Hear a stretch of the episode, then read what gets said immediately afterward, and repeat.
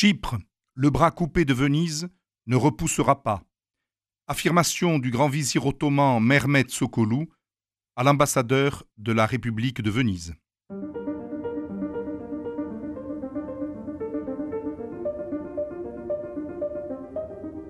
Les fenêtres de l'histoire avec Philippe Foreau.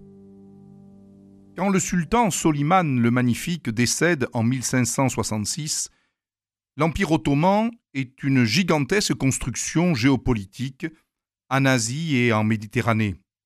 Il y a deux colosses qui finalement s'affrontent dans les eaux méditerranéennes, d'une part donc l'Empire ottoman et de l'autre l'Empire des Habsbourg, le roi d'Espagne, qui lui-même est maître du royaume de Naples, du grand-duché de Milan, sans compter évidemment ses possessions en Amérique. Mais il est indéniable aussi que la chrétienté, depuis euh, plus d'un siècle, redoute la puissance ottomane. En effet, en 1526, les Ottomans ont réussi à écraser la chevalerie hongroise à la bataille de Mohacs. Budapest est devenue une ville de l'Empire ottoman et la plaine du Danube est largement dominée par les Turcs. De plus, en 1529, les troupes ottomanes portent le siège devant Vienne. Ils échouent, mais cela montre tout de même que la chrétienté rencontre un adversaire extraordinaire. Alors il est vrai que lorsque Soliman le Magnifique décède, l'Empire est puissant. Alors il a euh, eu quelques échecs à la fin du règne, comme par exemple en 1565 l'échec de la prise de Malte, ou à plusieurs reprises entre le mois de mai et le mois de septembre 1565, euh, les Ottomans ont cherché à s'emparer de cette espèce de clé euh, de la Méditerranée centrale qui contrôle le bassin oriental et le bassin occidental de la Méditerranée. Il n'en reste pas moins vrai que pour toutes les puissances chrétiennes de Méditerranée, euh, l'Ottoman est vraiment un danger constant. Et quelqu'un qui comprend justement que ce danger doit être combattu avec vivacité et force, c'est le pape Pie V. Le pape Pie V se désole de voir les puissances catholiques en Méditerranée se déchirer et ne pas parvenir à finalement s'entendre. C'est pour cela qu'il pousse véritablement à la fois la République de Venise et le roi d'Espagne à s'entendre. En effet, pour le pape, ces deux puissances doivent arriver à se coaliser pour lutter contre les Ottomans. Et il est vrai que les relations entre Venise et l'Escorial ne sont pas extrêmement bonnes. Néanmoins, le pape, à force de diplomatie, d'intervention, de pression euh, sur les dirigeants vénitiens et surtout sur le roi Philippe II d'Espagne, réussit son objectif il y a une coalition, la Sainte Ligue, qui se met sur pied afin de combattre la puissance ottomane en Méditerranée orientale. Outre la flotte vénitienne et la flotte espagnole, le Saint-Siège lui-même mettra sur le devant de la scène la flotte des États pontificaux. Ainsi, une coalition se met en place. Et il se trouve que l'occasion va effectivement se rencontrés en 1571 pour un affrontement entre les deux coalitions. Il se trouve qu'en juillet 1570, l'armée turque a pris pied sur Chypre, qui est une pièce maîtresse de l'empire maritime de Venise, et il parvient à euh, conquérir quasiment la totalité de l'île, sauf la forteresse de Famagouste qui euh, résiste. Or, euh, à côté de cette tentative de prendre Chypre, eh bien, il y a une flotte ottomane qui croise au sud et à l'ouest de la euh, péninsule balkanique et le long des côtes grecques, une flotte d'environ 280 navires où on estime que 34 000 soldats se sont renforcés. Et donc l'idée, c'est d'essayer de coincer cette flotte pour essayer de la détruire. Il est vrai que le 27 septembre 1571, euh, eh bien, la flotte ottomane s'était réfugiée euh, pour passer les mois d'automne et d'hiver euh, dans le port de, Lépante, aujourd'hui Nopacte en Grèce. Et des indicateurs, des espions à la solde des puissances chrétiennes, avait souligné que cette flotte était en état médiocre, que les équipages étaient souvent incomplets, et qui plus est, une bonne partie des équipages étaient composés de chrétiens.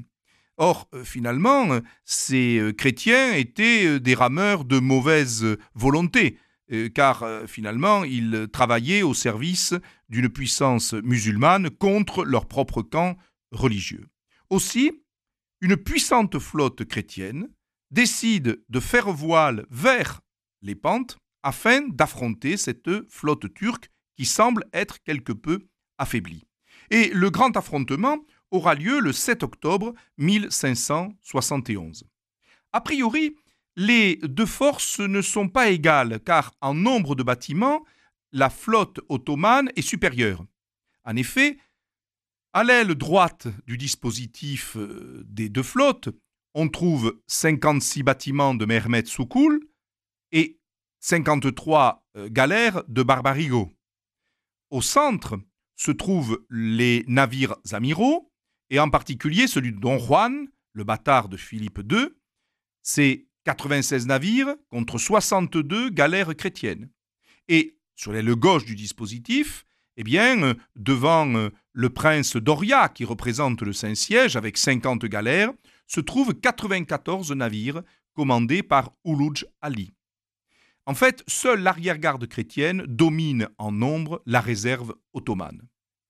On n'a jamais vu sur mer une telle concentration humaine, car au total, si on ajoute les rameurs, les euh, marins et les soldats, c'est environ 170 000 hommes qui vont s'affronter euh, sur les eaux de, de. La bataille débute au début de l'après-midi du 7 octobre et elle va durer trois heures dans une lutte sauvage, une espèce d'immense corps à corps répété à l'infini par une suite d'abordages, de contre-attaques et d'échouages, car les navires vénitiens ont réussi à coincer beaucoup de navires ottomans qui vont finalement s'échouer sur la côte grecque. Et euh, les euh, malheureux euh, soldats ottomans qui se trouvaient là furent ou massacrés ou périrent noyés. Ce qui a été décisif dans le combat, c'est les six grandes galères vénitiennes, véritables forteresses flottantes avec 30 à 40 canons, qui ont semé, dès le début de la bataille, une épouvante parmi les galères turques, disloquant l'ordonnance de la flotte ottomane et interdisant d'ailleurs l'approche de renforts. Ainsi, vers 17 heures, c'est clair et net, la flotte ottomane est détruite.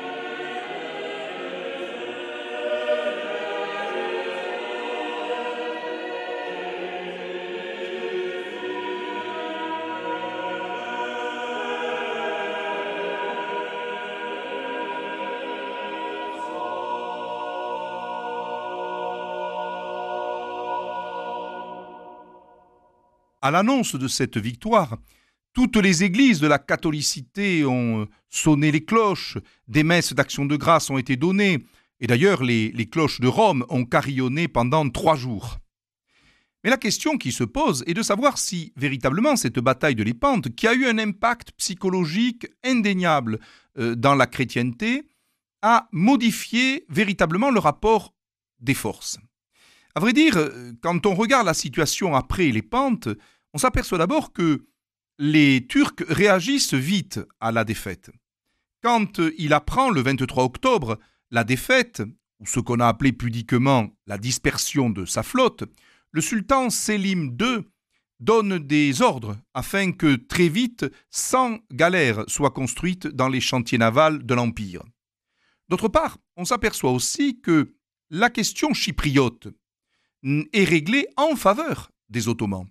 En effet, alors que, après la bataille de l'Épante, on avait cru possible de libérer Chypre, éventuellement d'ailleurs d'aller jusqu'à euh, Constantinople, à vrai dire, Chypre tombe euh, dans les semaines qui suivent euh, la bataille de Lépante, et le gouverneur de Famagouste, après la capitulation de la forteresse, est écorché vif.